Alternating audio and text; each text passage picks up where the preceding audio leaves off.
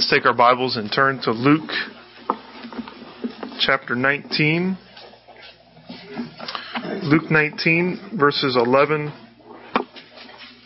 to 27 is where we'll be this morning. I hate to say it on Daylight Savings Day, but we're going to have to think hard this morning. So hopefully you're awake. Uh, if not, there may be more coffee. I don't know but you might want to get a refill. Um, but we're going to have to think hard. Jesus is teaching us some difficult things this morning, but um, I pray that that uh, they'll be clear and that they will challenge and change us. So, Luke 19, and we'll be in verses 11 through 27. Maybe you know this saying, uh, when the cat's away, you know the second part of the mice will play. Yeah, that's so the the idea is that of course that when the cat's around the the mice aren't because the cat would like to eat them and catch them. Uh, but when the cat's away i mean the mice can do whatever they want. It's it's free rein. Uh, this is a principle that we all learned in in school probably.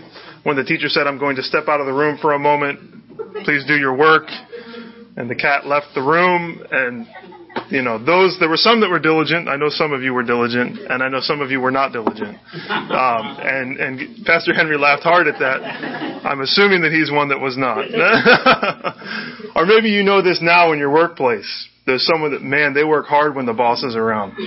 And when the boss leaves, it's, it's sort of nap time, right? You know, um, when the, when the cat's away, the mice will play.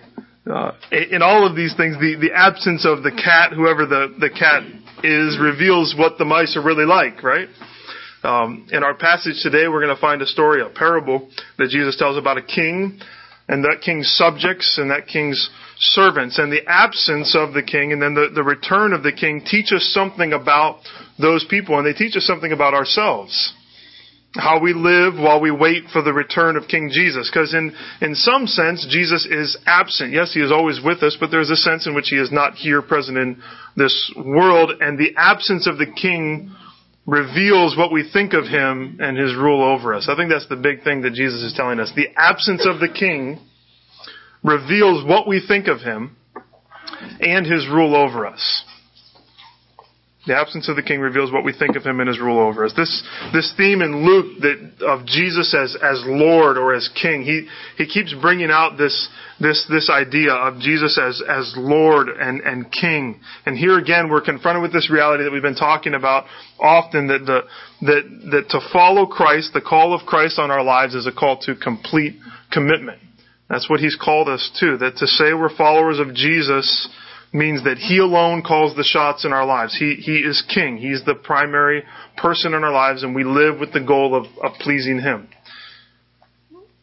But Jesus is a, a master. He's a Lord. He's, he's a, a King who is always with us, but also in many ways, as we've said, is, is, is absent from us. And we are waiting, we're in this period of time where we're waiting for His return. And the way that we serve Him now, the way that we live and act now reveals what we think about Him and reveals what we think about his, his rule over us. It's this concept of, of him as, as king. It's going to determine how we serve him, or even if we will serve him at all. This is a hard thing to think about Jesus as king over us. Sometimes we, we struggle to be committed to him fully, to recognize that he is the ruler and the, the, the supreme power in our lives, the one that should call all the shots. That's, that's difficult for us. Or we get tired. You get tired of, of, of serving all the time. Or maybe there's some here that you have no desire at all to submit to Jesus. You don't want him to be your king at all. I think we're going to see clearly today what the cost of, of being faithful, what the, what the what the reward of faithfulness is, and what the cost of of not serving Jesus as King is. So let's look at this uh, parable in Luke 19, and I'll start reading in verse 11. As they heard these things, these things would be referring to Zacchaeus. As they heard these things, he proceeded to tell them a parable because he was near to Jerusalem and because they supposed that the kingdom of God was to appear immediately. He said, therefore, a nobleman went into a far country to receive for himself a kingdom and then return. Calling ten of his servants, he gave them ten minas and said to them, Engage in business until I come. But his citizens hated him and sent a delegation after him saying, We do not want this man to reign over us. When he returned, having received the kingdom, he ordered these servants to whom he had given the money to be called to him, that he might know what they had gained by doing business. The first came before him, saying, Lord, your mina has made ten minas more. And he said to him, Well done, good servant. Because you have been faithful in a very little, you shall have authority over ten cities. And the second came saying, Lord, your mina has made five minas. And he said to him, You are to be over five cities. Then another came, saying, Lord, here is your mina, which I kept laid away in a handkerchief, for I was afraid of you, because you are a severe man. You take what you did not deposit, and you reap what you did not sow. He said to him, I will condemn you with your own words, you wicked servant.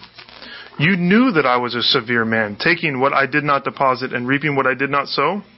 Why then did you not put my money in the bank? And at my coming I might have collected it with interest. And he said to those who stood by, Take the mina from him, and give it to the one who has the ten minas. And they said, Lord, he has ten minas. I tell you that everyone who has, more will be given. But from the one who has not, even what he has will be taken away. But as for these enemies of mine, who did not want me to reign over them, bring them here and slaughter them before me. I told you we're going to have to think hard this morning. But remember, the absence of the king reveals what we think of him and his rule over us. Jesus, again, before he tells this parable, um, Luke pulls out why Jesus is telling this parable. He did that at the beginning, the two in Luke 18. You remember he tells us why the parable is being told.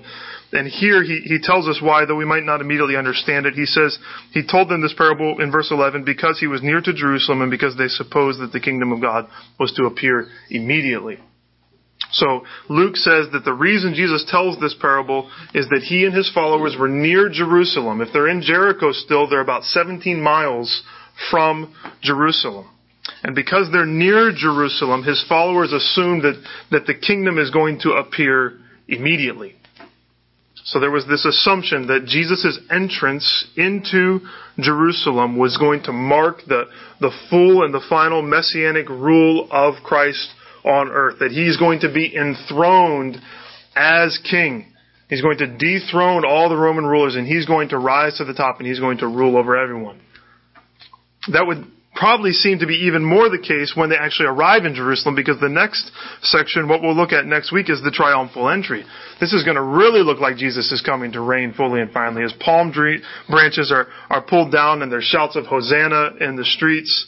And so Jesus, knowing that this is going to happen and knowing the thoughts of those that are with him, wants to make it clear about what actually is going to happen so he tells this parable that while the kingdom, to, to show that while the kingdom has broken into the world in part, it is not fully here and will not be fully here for a period of time. So this is something you remember that the disciples continually to continue to wrestle with. So Jesus says, I'm going to Jerusalem and I'm going to be betrayed and I'm going to be mocked and beaten and I'm going to die. That's totally confusing to them. Why? Because they assume that when Jesus goes to Jerusalem, the kingdom's going to come. So it's in light of this confusion that Jesus tells this parable. That's why he's telling the parable. So let's consider the parable sort of in, in broad general terms because it's pretty foreign to us. As we look at it, we see a situation described that's, that's probably virtually unknown to us, but would, would have been very, very familiar to the people in Jesus' day. It's the story of this man who is of noble birth. So he's in a, pow, a family of power and, and influence and he is heading to a distant country to be made king and come back and rule over this area. So there's a, a, a group, a, a, nation that's ruling over an area, and he's going to go be made king and come back to this specific area to rule as king. This made total sense to everyone there because that's what Herod and Herod's son Archelaus would have done. They would have gone to Rome and they went to Rome and they would have been enthroned as king of a certain area, maybe Judea, and then they would come back and they would rule with the power of Rome in that place. So they're going away and they're coming back. And it makes total sense too that this nobleman in his absence would put some people in charge of his estate until he returns to make sure that things are going well so that when he returns, he can in fact reward them. He's coming back as a king.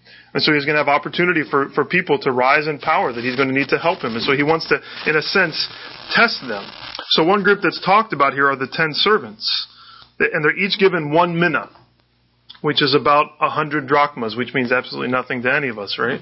Uh, it's about three months' salary. It doesn't really matter exactly how much it was, but it was a significant amount of money, but not a ton of money necessarily.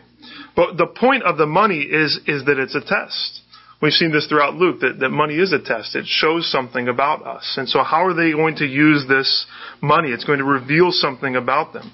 So this nobleman gives them money to test them to see if they will be faithful with what they have.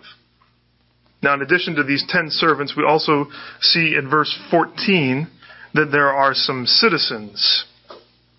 They're citizens of this soon to be acquired kingdom. And in verse 14, we're told that some of these citizens hated this man. That's the word that's used. They hated him. They hate him so much that in fact they send a delegation, they send a group of people to follow him to where he's going to be enthroned, to say to the people that are, that are giving him this kingship, we don't want this guy to reign over us. Now, this too was totally familiar to them because Archelaus, Herod the Great's son, went from Judea, from that area, and was going to reign in that area after his father. He went to Rome, and the Jewish people sent a delegation to Rome to say, Archelaus is ruthless. We don't like him at all, and we don't want him to reign over us. And in fact, Archelaus was never named king. He was given the power, but he was never given the title because he truly was a ruthless man. And so this is totally familiar to his listeners. In fact, they're in Jericho, and in Jericho, Archelaus had a huge palace. And so they knew exactly what was going on here. It may be foreign to us, but it made sense to them. So, so then we see the rest of this parable that what happens is with these, these two groups, the servants and the citizens, and the nobleman returns as a newly crowned king and we see what happens um, to them, whether they are rewarded or, or punished. So that's the parable in general. Hopefully that makes a little more sense as we as we think about it. But let's pause and think about what Jesus is teaching his his hearers, what he's teaching us through this. Remember why he's telling it? Because they were near Jerusalem and because they assumed that the kingdom was going to be established immediately uh, it becomes apparent as we study the parable, and I remember a parable is a, what people will say an earthly story with a heavenly meaning. So there's something deeper going on here. It becomes apparent then that, that this nobleman is in fact a reference to Jesus himself. So Jesus is this nobleman who's going to a country and will come back as king. And it's a reference, in fact, to his ascension. To the fact that Jesus is going to leave for some time and then he will return and fully establish his kingdom. The ascension is him going away into heaven, and then he will come back to fully reign here on earth.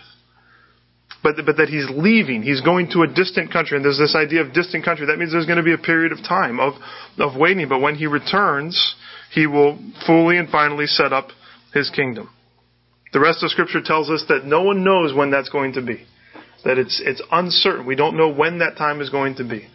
I was talking to Carolyn this morning, and she reminded me it's it's kind of like when you're going to have a baby, like Andrea is, and you don't know when it's going to happen. It's going to happen, and and there are signs that about when it's going to happen, but you don't know exactly when it's going to happen. It will come suddenly, but it will come, and Jesus is going to return, and there's this period of of waiting where you don't know when it's going to happen, but it will happen. I think that there's something here that we need to hear as well. That that we often we look at the disciples and say, "Oh, they thought the kingdom was going to come in fullness now, but they didn't realize it was going to be later." But I think sometimes we have that same sort of mentality. That that we need to be reminded that the kingdom is not fully here not now. We can get confused as as followers of Jesus into thinking that everything is supposed to go on as if Jesus is king in this world, as if he's fully wielding his his power now. There is power. But there's also suffering and, and pain. There are things that we have to deal with. We think that those things will be gone. No suffering, no pain, no lines at the grocery store, you know, no car troubles at inconvenient times. Everything's going to go right because I'm a child of the king and, and he is, is ruling. But in actuality, it's, it's hard. That, there, that life is, is difficult in part because the kingdom is not fully here. And if we think the full, the kingdom is fully here, then we're going to be very frustrated throughout our lives. This is a great term that theologians use called an over-realized eschatology. Overrealized eschatology. Eschatology refers to end times, our understanding about the end times, and an overrealized one means we're assuming too much of the kingdom is here now, too much is settled now, and, and we're we're waiting. Heaven will be will happen when we are in heaven. There, there is not much heaven on earth. There, there are opportunities of, of communion with Christ and joy in Christ. I don't want to take away from that, but there's more coming. Sickness and suffering and pain will be no more when the kingdom is fully here. But for now, we wait. We're in this waiting period. We catch glimpses of that day and we rejoice, but we remember that we live in a world that's, that's hostile to, to God. We live in a world that's broken by sin, and we're waiting for Christ to return. We not only need to know that there is this period of waiting, but also that in this period of waiting, this time where we are waiting is, is crucial. We're in a waiting period, and this, this time period is so important as we wait for the king to return. And, and the question is, how are we going to respond in this interim period? How do we follow Jesus? How do we walk as Christians as we wait for him to come back? What will our response to the absence of the king be? Because the absence of the king is going to reveal something about us. It's going to reveal what we think about the king. It's going to reveal what we think about his rule over us. And so Jesus gives us three broad responses to how people respond to the absence of the king. There's two found in this group of ten servants, and there's one found in the citizens of the kingdom. Let's think about the citizens' response first. So as we think about these rebellious citizens, this is what they tell us first, I think. Those who hate Jesus reject his rule and seek to overthrow him. And it's not just in the parable, that's a reality in our day. Those who hate Jesus reject his rule, and seek to overthrow him. Throughout the ministry of Jesus, there were those who hated him. They detested the way that he taught. They found something wrong with everything that he did. They, they eventually set him up in a mock trial and demanded that he be crucified. He comes announcing the fact of, of his kingship, that he is the, the Son of God. He's the fulfillment of the Old Testament prophecies. And what is their response? Their response is the same of verse 14. They say, we don't want this man to reign over us. That's the response of every human heart apart from the grace of God. Sin is at its core rebellion. And in our sinful nature, what we say to God is, I don't want you to reign over me. I would like to be king of my own life. We, we hate God. And that's not an overstatement. We hate God because God is light and we are filled with the darkness of sin. And as God comes with light, He exposes our darkness, and we don't like that. We, we want to be king, and so we say, I'm going to rule over myself. And we make a complete mess of things when we do that. But we don't care, because I'd rather make a mess of my life and be in charge than have someone else ruling over me. That's what our sinful, rebellious nature says. What happens to those who persist in that rebellion against King Jesus? What happens to those who hate him and seek to rule over themselves? Jesus tells us he saves it for the very end of this parable, but we can see it in verse 27. But as for these enemies of mine who did not want me to reign over them, bring them here and slaughter them before me. You have a category in your mind for a Jesus that will tell a story that says that. Bring these enemies of mine before me and slaughter them. I mean, it's, it's clear, and there's no way around what, exactly what he's saying.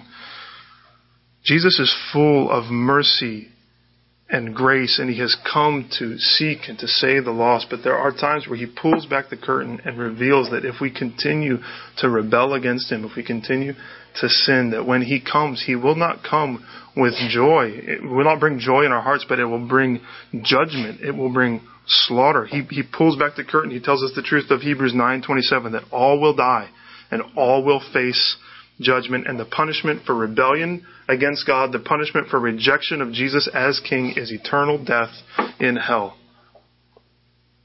The punishment enacted by this king, it looks harsh when we read it, but it is totally fair. The coming judgment is more than fair. Especially since in this waiting period, God has shown so much patience to us.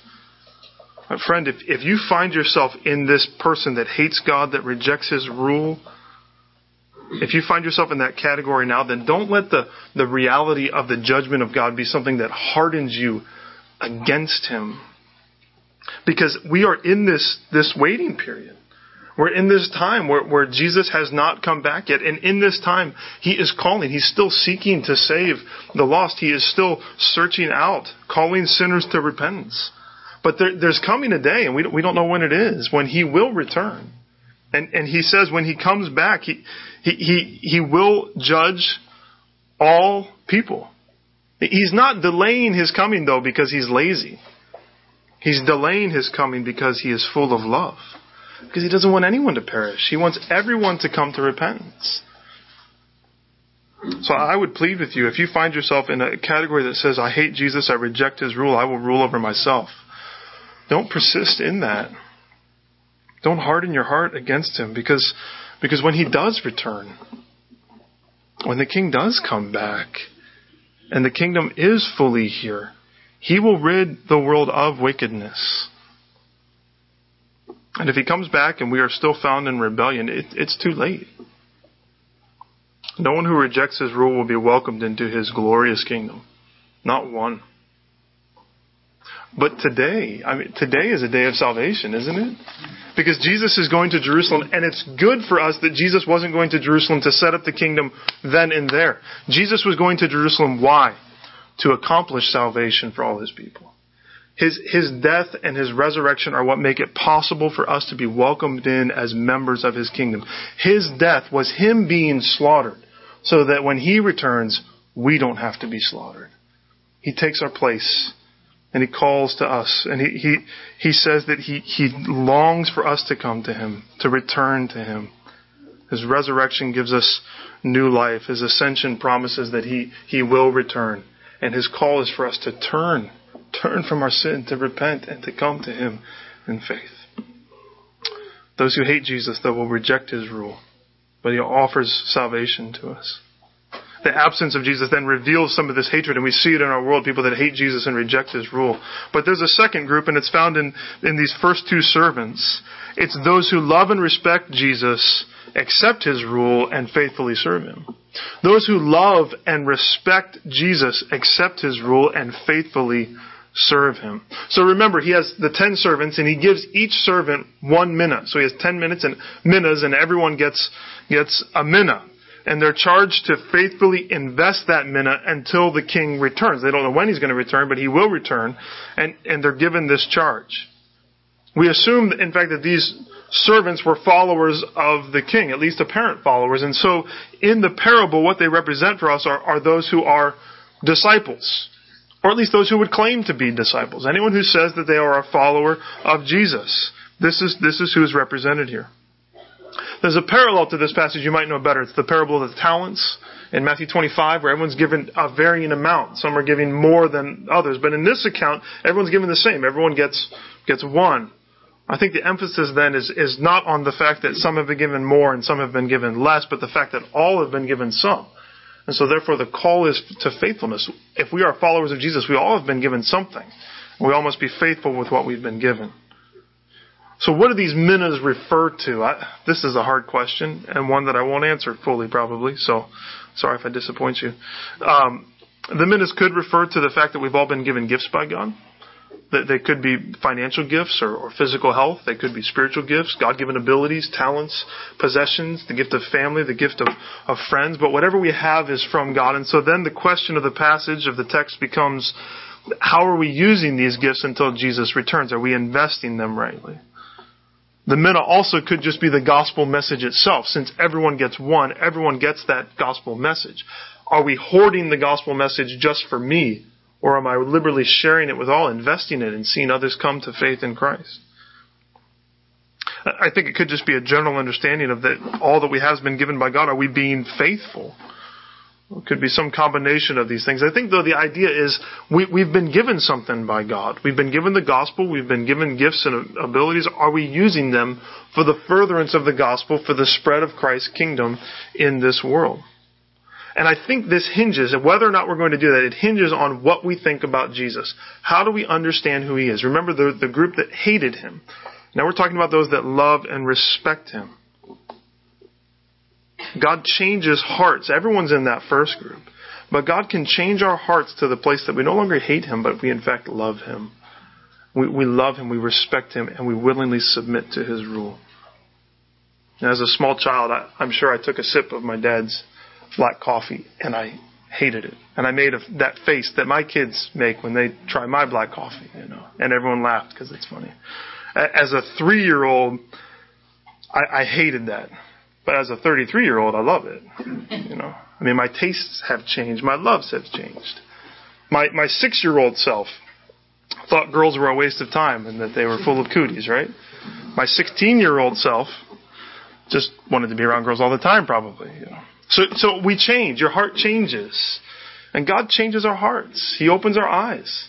We hate God apart from the, the work of salvation in our hearts, but He comes and He gives us a new heart, a heart of affection, a heart of, of love. He opens our eyes to the ugliness of sin. We thought sin was so great. He shows us how ugly it is. And that which we love becomes disgusting. And that which we hated, the rule and the reign of Christ, becomes beautiful to us. It becomes something precious to us, something that we want to submit to. Jesus himself becomes the source of our joy. We, we love him. We, we revere him. We, we respect him. We don't, we don't reject him anymore. We willingly submit to him. We serve him out of this deep affection and love. That's what these, these servants were doing, these first two. The, the king returns and he finds these two servants, and they have been faithful because they love the king. They respect the king. They fear him rightly. And, and they saw the absence of of the king was a call to action. The absence of the king wasn't time to goof off. The, the, absence of the king was an opportunity to serve this master that they loved. He said, You need to do these things while I'm gone. And they said, We will do it because we love you. Because we, we, we, we know that there is reward in doing what you've asked us to do. And the king comes and he is pleased. He says, Well done, good and faithful servant. And he rewards them. Gets rule over ten cities, rule over five cities. What's the principle here? What, what does that mean for us? It's a simple reminder that I think we know, and it's, it's this, that, that our actions in the present will echo in the future. Our actions in the present will echo in the future. So what we do now has impact on our eternal state, on our standing before God. Now let's be clear. Are we saved by works? No. I heard it said this way. I was listening to Alistair Begg this week on this passage, and he said it in a unique way to me. He said, Is anyone saved by works? Answer, no. We are saved by faith alone. But is anyone saved without works? The answer is no. Because we are his workmanship. We looked at that in Sunday school. We are his workmanship created in Christ Jesus for good works. We're not saved by works, but if we are saved, then, then works will naturally follow. And so these servants show forth that they truly love the king because they willingly do what he asks. They will willingly and joyfully invest all that they have and all that they are to see his kingdom increase. To, to see, it's his money. It's his mina. They're going to give it back to him anyways. It's not theirs. They're doing it for his glory and for his good. And we see that growing. And, and that's what we as believers see that, that if we love Christ, then we will invest our time and our energy on things that he's given us so that so that we will honor him in the future. And that's what's interesting. A, a, second thing. So our actions in the present will echo in the future. Here's another thing to think about. That faithfulness now is rewarded with greater opportunity to serve the king in the future. Isn't that interesting? That's what the reward is. So if we're faithful now, the reward is greater opportunity to serve the king in the future. What does he give them? He gave them one mina that they were responsible for. He comes back and what does he give them? Now you've got ten cities to be responsible for. it, it's not, it's not an earthly possession. The gift in the kingdom is that we are entrusted with more to invest ourselves for the glory of God. He gives us, He counts us faithful. I think that that has to have some sort of bleed into the present reality. That our faithfulness now in what God has given us, we've all been giving something, and our faithfulness now means that He will give us responsibility over more and more opportunity to glorify Him. I think most often our mentality is, I'd like to do my work now so that I don't have more work. I, I don't, I don't want to have more responsibility. I want to be responsible for these things and be done with them.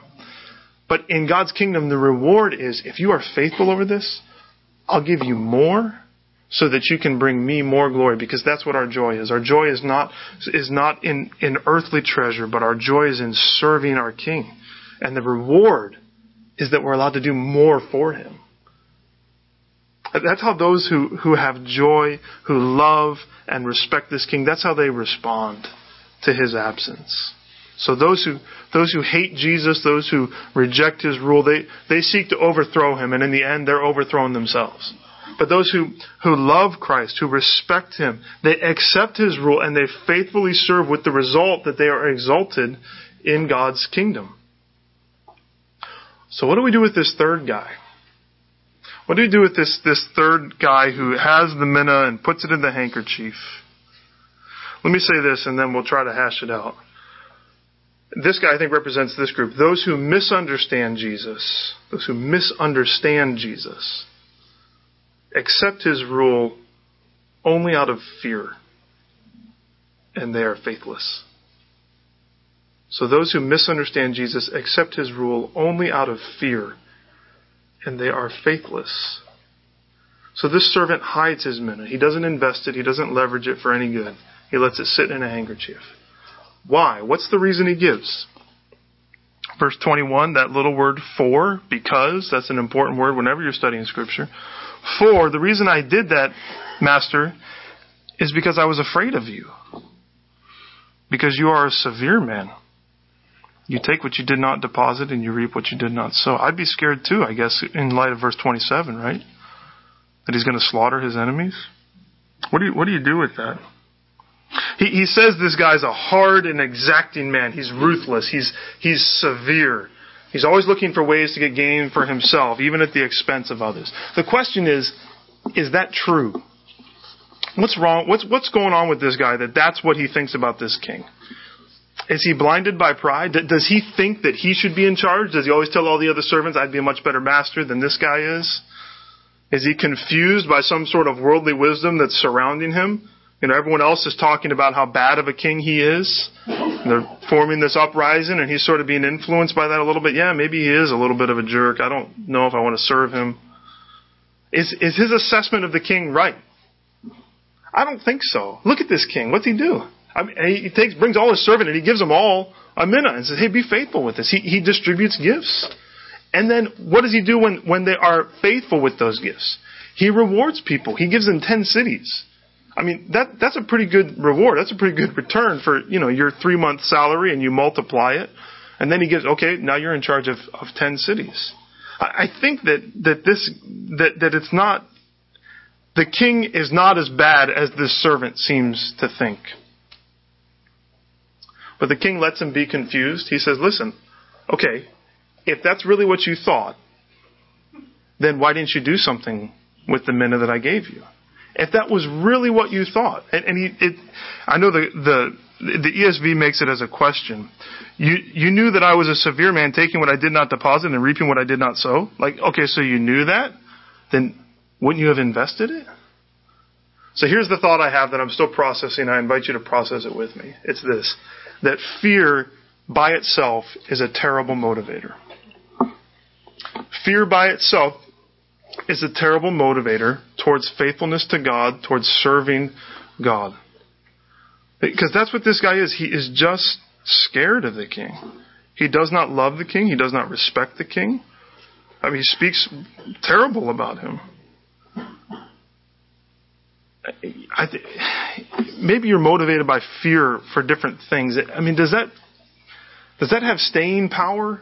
We can only operate out of fear for, for so long before we just get tired. I'm just tired of operating out of out of fear. Imagine that, you know, you're as as a um, as a parent that that's your main thing. I just want my kids to be scared of me, and that's how I want them to to obey. It's easy to fall into that. It's not a very good motivator though. What's that kid going to do when he grows up? I mean, what if you had a, a, a relationship between a husband and wife and it's motivated by fear? That it doesn't last. It doesn't it doesn't work that way any relationship, we, we get out of that kind of stuff. And this guy's just, he just says, I'm, I'm just scared of you. I, I don't know what's exactly going on in this guy's heart, but uh, he's, he's fearful, he's prideful, he's, he's begrudging, and that fear doesn't lead him to do anything for the king. He's just, he's scared. He's a servant, in fact, in name only. The, the question that we ask from this text then is, well, what happens to this guy? I mean, we know what happens to the rebellious citizens. They're slaughtered. We know what happens to the faithful servants. They're, they're rewarded. What happens with this guy? I don't know that that's a question that Jesus necessarily wants us to have the, a perfect answer to. I, I don't know that that's, that's the point. I think rather the point is don't be like this guy. don't, don't be this man. Don't, don't be someone that, don't be a wicked servant. That's what he's called. If he is saved in the end, he's saved as by, by the skin of his teeth. Uh, and just by the grace of God. He receives no reward. His mina even goes to the guy that has ten, because those that are faithful are given more to be faithful with, because they can be trusted. So, so put these things together, these two servants, and let's think about how we serve God, because because the the way that we think about who God is determines how we're going to act in this waiting period. If we, if we just operate out of fear, if we're just scared of who He is, we're scared of judgment. It, it, won't, it won't have lasting power in our lives. But, but these servants, they, they love this king. They not only love this king, but they respect him. They realize he's coming back and that he's going to call them to account. And, and they hold that truth and, and therefore they're motivated to action. I think it has, will we accept the Lordship of Christ in that way? With, with a joy. We, we want to serve you. We, we want to submit to your rule. Are we going to fulfill our responsibility as those that have been given all these gifts? Are we going to do it with, with joy and love for the King? Who, who is Jesus? I mean, what do we think about who he is? Do, do we love him as a king? Do we respect him as a king? I, as I was thinking about this, I, it kept coming um, to you know our, our understanding of who Christ is can be warped in so many different ways, can't it? I mean, everyone talks about the judgment of God, and they, it's such a terrible thing, and so we start to think that way maybe. We get prideful and we think we've got everything figured out. And we, we just wonder why we need Jesus to be ruling over us. And as I thought about this, I kept thinking about the Lion, the Witch, and the Wardrobe with uh, Peter and, and Susan and Edmund and Lucy, where they where they go and and and and they're they're being introduced to this land of of Narnia, and they're they hear about this guy Aslan, and Aslan's the ruler, and they're they're with Mister and Mrs. Beaver. So these are beavers that talk. Okay, it's you know fantastical story. Anyways, um, here's the conversation that happens in between them. It says, uh, Lewis writes, "Is is he a man? asked Lucy. Aslan a man? said Mr. Beaver sternly. Certainly not. I tell you, he is the king of the wood and the son of the great emperor beyond the sea. Don't you know who is the king of the beasts? Aslan is a lion. The lion, the great lion. Oh, said Susan. I thought he was a man. Is he quite safe? I shall feel rather nervous about meeting a lion. That you will, dearie, and make no mistake, said Mrs. Beaver. If there's anyone who can appear before Aslan without their knees knocking, they're either braver than most or just, or else just silly. Then he isn't safe, said Lucy. This is great, isn't it? Safe, said Mr. Beaver. Don't you hear what Mrs. Beaver tells you? Who said anything about safe? Of course he isn't safe, but he's good.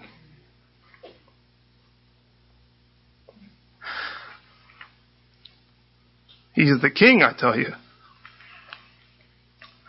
Sorry. I mean, this picture of who Jesus is, he's, he, he certainly isn't safe. He slaughters his enemies. He will come with judgment. He is not safe in any sense of the word. But he is good. And he's the king. Do, do we understand Jesus as king? He certainly isn't safe. He's someone that we should tremble before, someone that we should revere and respect and fear. But yet, He is our friend. He is our, he is our brother. God is our Father, and, and He loves us. And we can't, we can't fall off on one side of His character or on the other. If, if we're just scared of Him, we'll never serve Him with joy. But, but if we just see Him as, as friend, if, if, if He's just too soft for us, then we won't serve him either. We have to have this balance that he is not safe at all. But boy, is he good. He's the king. So now is the time. If we if we understand who he is, that the, the encouragement is in this waiting period. Now is the time to be faithful. Now is the time to be faithful in our families. Now is the time to, to, to share the gospel with our children, to encourage our spouses. Now is the time in our workplaces to tell others because the day coming when, when Jesus will return, now is the time. We don't know when he's coming. Now is the time to be faithful in our community. To, to go and to tell others the good news of Christ because he, he will return. Now is the time to be faithful in our everyday lives from the grocery store to everything in between to be faithful in, in using what God has given us for His greater glory, for His kingdom, because a day is coming. I mean, there is a day coming, as sure as today came, there is a day coming when the lion of the tribe of Judah, bigger and scarier than Aslan, he will return. And every single one of us will be held accountable. Everyone. And those who have hated him, those who have rejected him, those who have been faithful, he will be terrible to behold. But for those of us who love him, those of us who are filled with this mixture of awe and of, of fear, of, of love and of joy, uh, we will be filled with with this mix of emotions that, that we can't even understand at this moment.